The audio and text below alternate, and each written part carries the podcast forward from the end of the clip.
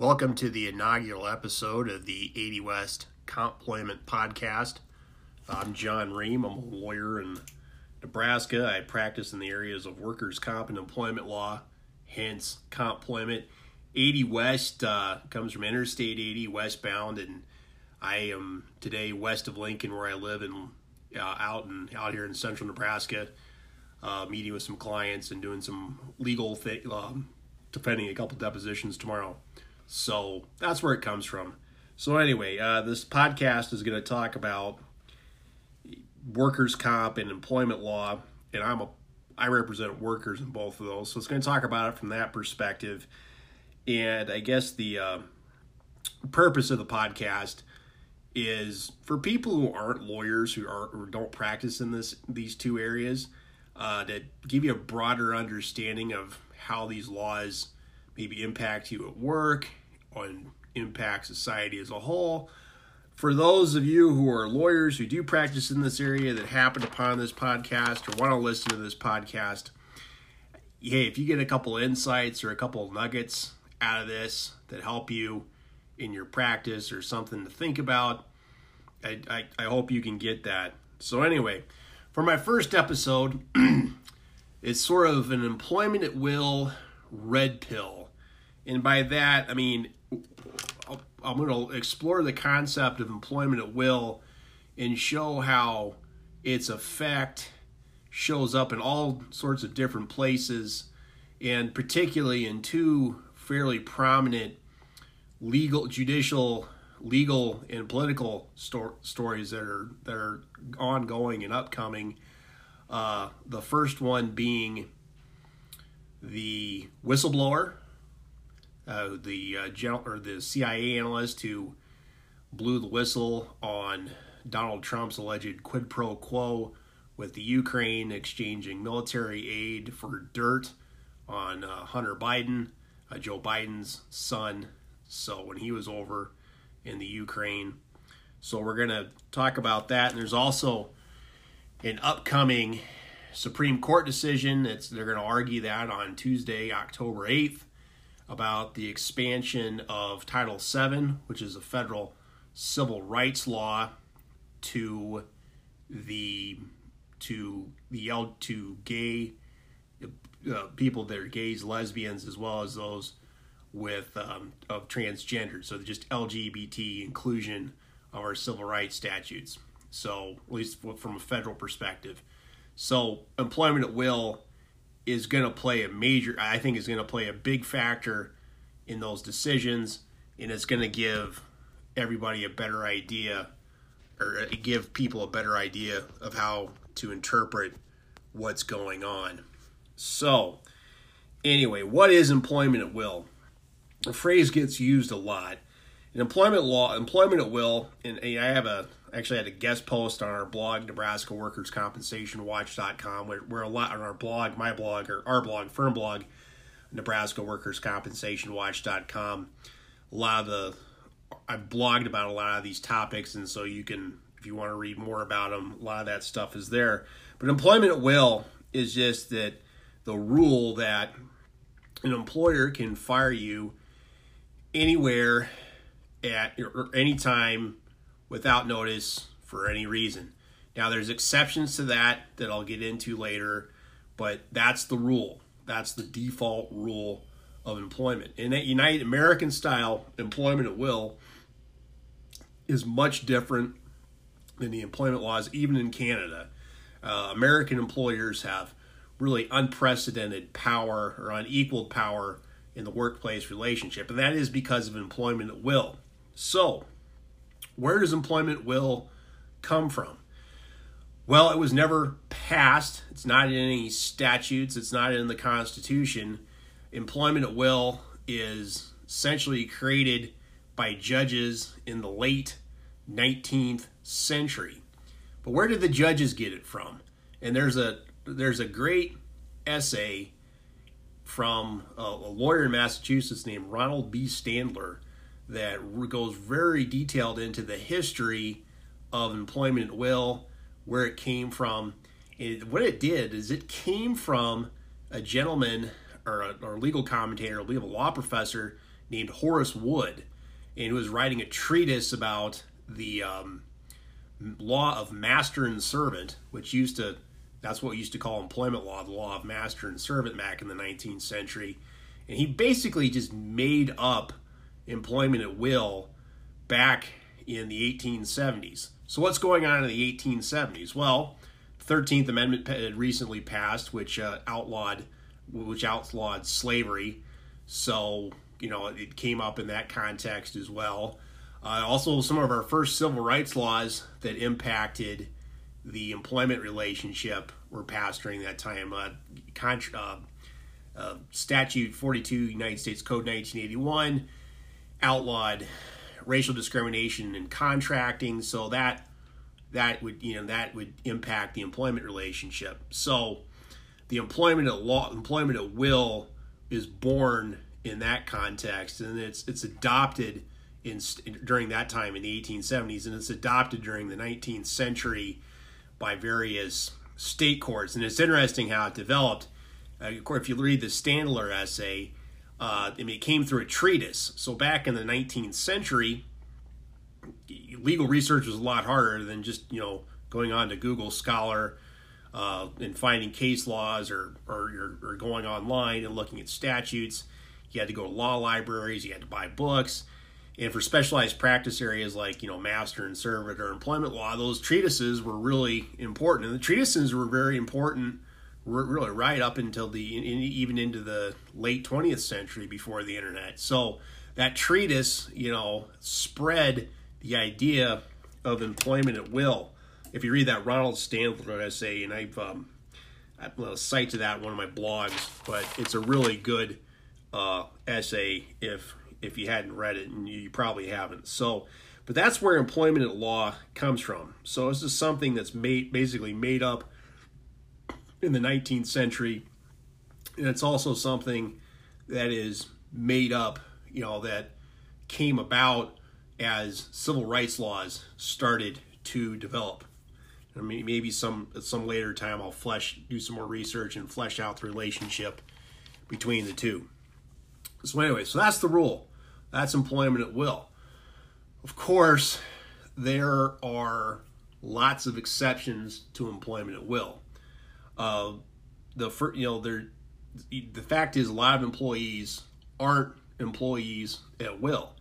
Uh, these are employees that are covered under union contract, which is about 10% of workers in the United States, you know, more more so in, in the government or public sector. It's about 5% or 5 to 6% in the private sector. So there's union employees. There's also government employees, which will come up later on. Uh, the government employee, the federal civil service, you have to have just cause to terminate somebody. Um, same way in our state of Nebraska, there needs to be just cause, which not only means that they have to come up with they have to come up with evidence as to why you're not acting in the interest. There also has to be some due process. Oftentimes, it also means the employer has the burden to show that so that there was just that there was just that there was just cause for termination. So, so you have that. The other exceptions to employment at will, you got some miscellaneous ones. You'll have you know tenure in academia. You'll have uh, executives. You know, here in Nebraska, we've at one time we've got all these highly paid football coaches. We actually had uh, two football, two ex football coaches on the uh, getting paid severance at the same time. Mike Riley and Bo Pelini. So you know they get paid. You know, guys that are highly paid executives like football coaches, they're not employees at will they have contracts. But if you're not a football coach, a union member, or a uh, or a government worker, you know you probably don't have a contract, and you're probably an employee at will. So, so those are the people who aren't employees at will. But even if you are an employee at will, which is most people, uh, there's lots of laws that modify that relationship. Uh, the first one are those are civil rights laws, like the Civil Rights Act of 1964, Title VII, which is the federal anti-discrimination laws.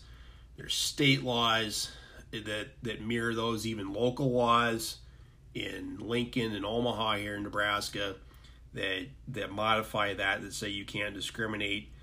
There's also laws against uh, retaliation for whistleblowing. OSHA has that for various industries. There's retaliations kind of baked into the um, to a lot of civil rights laws. There's also um, common law retaliation cases as well that are you know created by created by judges. So so essentially, you have you know, civil rights laws protect you know you on basis of status as well as on what's called activity, like who you are and what you do. And I'll get into that why that distinction is sometimes a false distinction later on. But you have those essentially you have statutes or laws, things that are passed by legislators that modify employment at will. There's also some, as I mentioned before, there's also some modifications to employment at will that are created by judges, and these mainly ha- these are called public. Oftentimes, these are done on public policy. Workers' comp retaliation in Nebraska is a, essentially was judge created in 2003, so you have a tort claim for that. So again, but again, that also creates an exception to employment at will. Now, judges are, and get kind of transitioning, judges are pretty reluctant to create that those exceptions to employment at will. Uh, there was a, a, flurry of these in Nebraska and a lot of other places in the 1980s, and courts have started to basically more or less stopped creating those in a lot most jurisdictions. But so there's exceptions to employment at will, and the courts don't like to do that they they need to find usually a strong public reason, public policy reason why, and oftentimes that's something like a criminal penalty in a statute that creates the exception to the employment at will statute or to, to the to the employment at will. But but anyway, but talking talking more about workers' compensation retaliation. There is a case that I blogged about.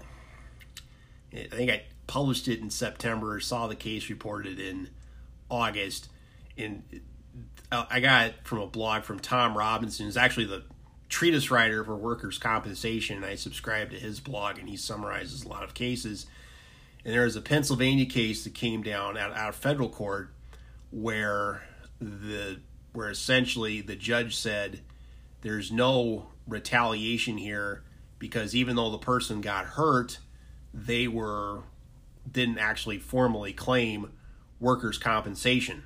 So, and Robinson points this out, and he's not an employment law specialist by any means, but uh, the, the point was a very good observation was that employment at will played a pretty strong role in that decision because it, it was a narrow interpretation of Pennsylvania's workers' comp retaliation law. So, the fact that you know you, you can't it's, it's not enough just to get hurt at work you actually have to actively file a claim maybe even actually maybe it's not even enough to get paid benefits maybe you have to pursue a claim over opposition making it hard to get to create that exception to employment at will so and again that that Pennsylvania federal case is reliant on you know seems rooted in the employment at will doctrine and the importance of that.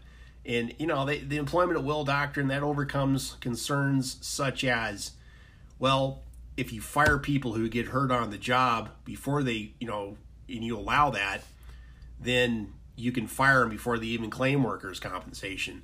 There's also concerns about is about whether the distinction between protected activity and protected status are are, are really are really valid distinctions. Judge uh, Art Justice Ruth Bader Ginsburg brought that up in her dissent in the uh, Nassar case that uh, heightened uh, the uh, causation standard on retaliation under Title VII. I mean, is there really a difference between a status and in a protected activity? And I think that particularly holds in workers' compensation. I don't think it makes sense to retaliate against injured workers when you can't retaliate against somebody for claiming workers' compensation. But but you, you can square that logical circle if there is a strong belief in the in the value of employment at will And if you really believe in employment at will strong enough, maybe you can make that distinction. So,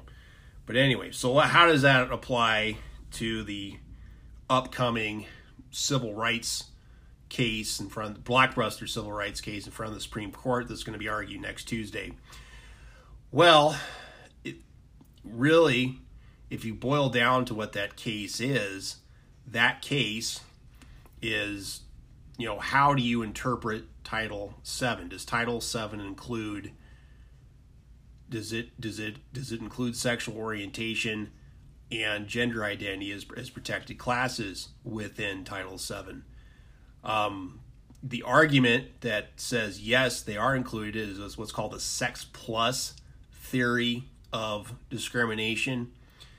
In under sex plus, it, you know, it's sex discrimination if you discriminate against somebody who doesn't conform with with gender stereotyping. I mean, the, the landmark case in that is the Price Waterhouse case, where there was a female executive is viewed as too aggressive, unlikable, excuse the French, kind of a ball buster.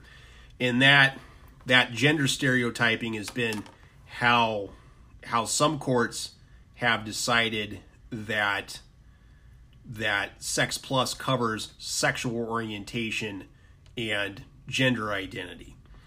But of course, sexual orientation and gender identity aren't explicitly mentioned within Title VII, even though they are in some state statutes as well as some municipal uh, human rights laws. Like, for example, in Omaha, we have Nebraska. Omaha has a civil rights ordinance that covers gender identity and sexual orientation. But but since those law those gender identity and sexual orientation aren't covered within Title VII, then they're not covered under Title VII. Then you know you would have to kind of broadly read Title VII to do that. But what's Title VII? Title VII is an exception to employment at will.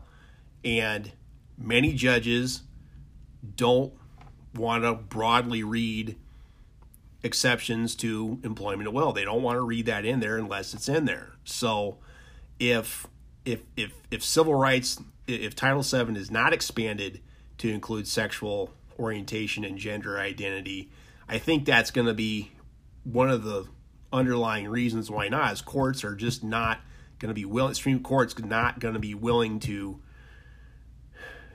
expand an exception to employment at will.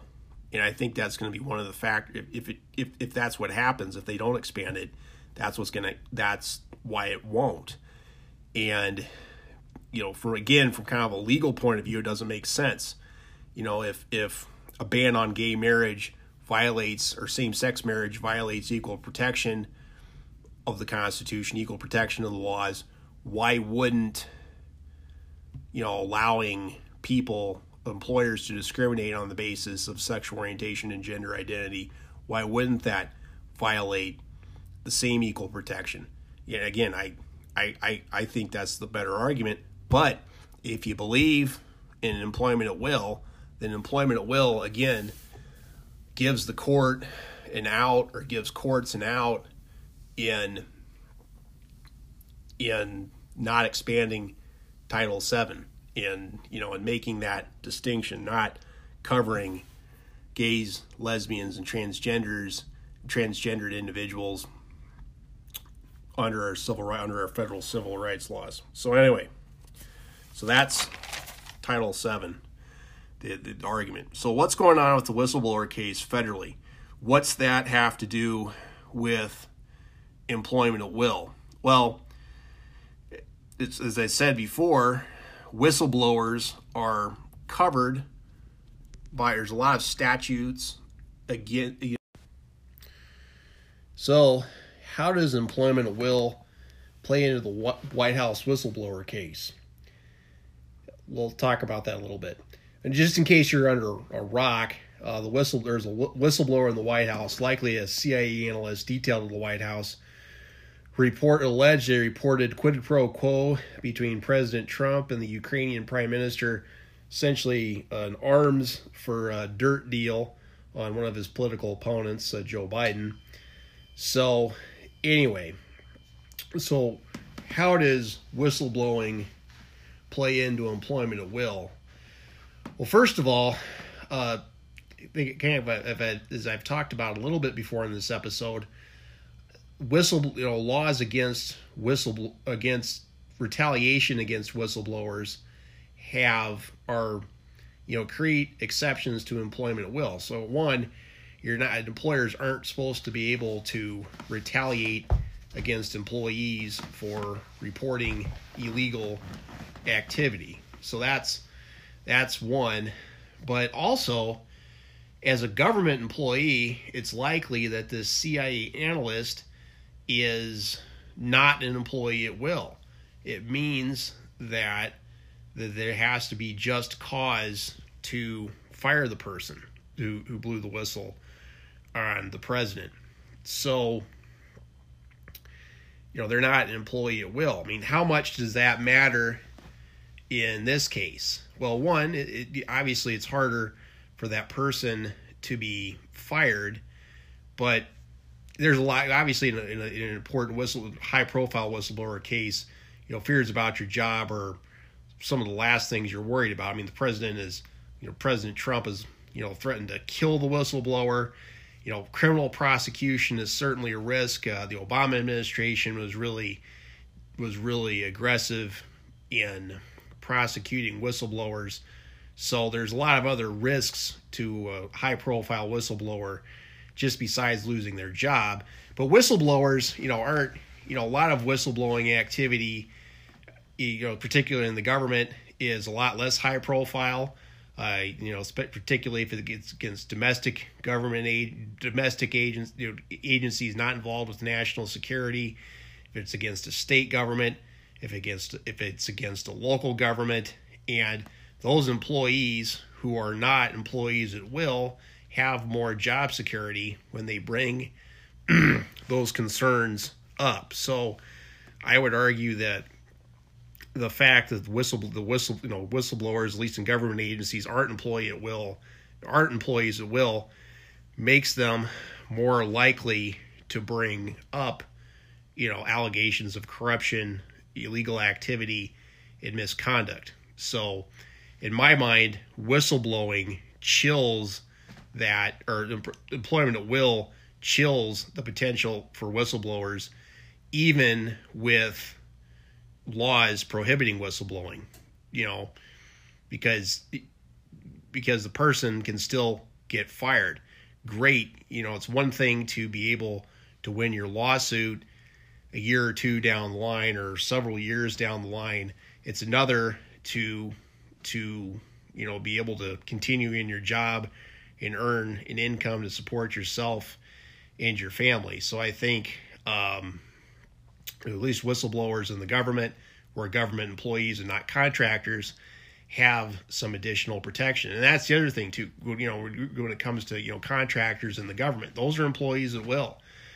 And, you know, people say, well, you know, we need to run business or government like a business and we need to you know get, make sure these bureaucrats don't have all these you know make make it easier to fire people well if you make it easier to fire people then you know I think it's less likely that you're going to have whistleblowers coming forward and you know bringing up allegations of waste, fraud, and abuse within the government. So to wrap it up, employment at will is a uh, essentially a concept made up in the 19th century, and you know, you know, basically made up by judges, uh, basically um, based on a treatise or uh, or treatise written by a law professor, and employment at will, at least in the United States, gives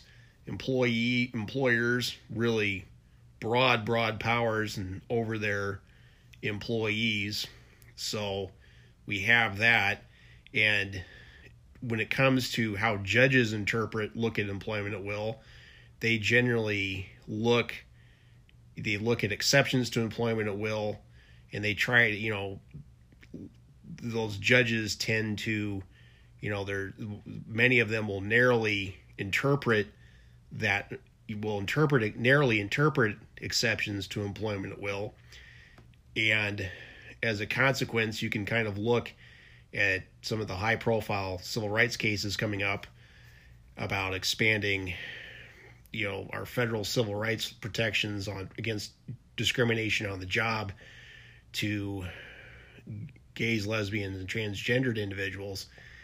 And the you know, one of the arguments against that, even if they don't state it expressly, is going to be that that you're creating an exception to employment at, employment at will, where Congress hasn't included those things within the statute. And I think that's if the uh, Title VII is not expanded to cover uh, sexual orientation and gender identity, that employment at will is going to be one of those forces that that that leads to that outcome. And then also the absence of employment at will, particularly for government employee employee employees, I think makes it more likely that those government employees bring up misconduct. And again, while a whistleblower against the president of the United States in a national security case has a lot of other things to worry about just besides job security. A lot of your more garden variety corruption, fraud, and abuse, particularly at a state and local level, uh, those, you know, those whistleblowers are not only protected by their by anti whistleblowing laws, but because they are not employees at will. So, anyway, thanks for listening. I'm going to try doing this again in another couple of weeks. Got a couple topics that I'm going to work on. So thanks for listening. Tell your friends, share it on social media.